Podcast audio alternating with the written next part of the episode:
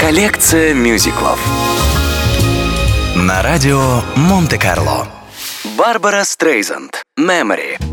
Легендарный бродвейский мюзикл «Кошки» основан на сборнике стихотворений «Популярная наука о кошках», написанная старым опоссумом Томаса Эллиота. Старый опоссум – прозвище поэта, а стихи в этом сборнике посвящены разным характерам кошек.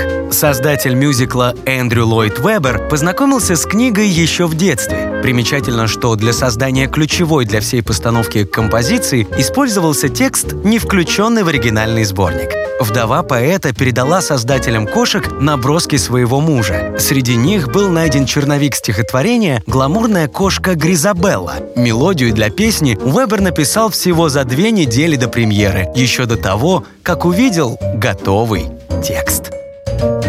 Барбара Стрейзанд. Memory.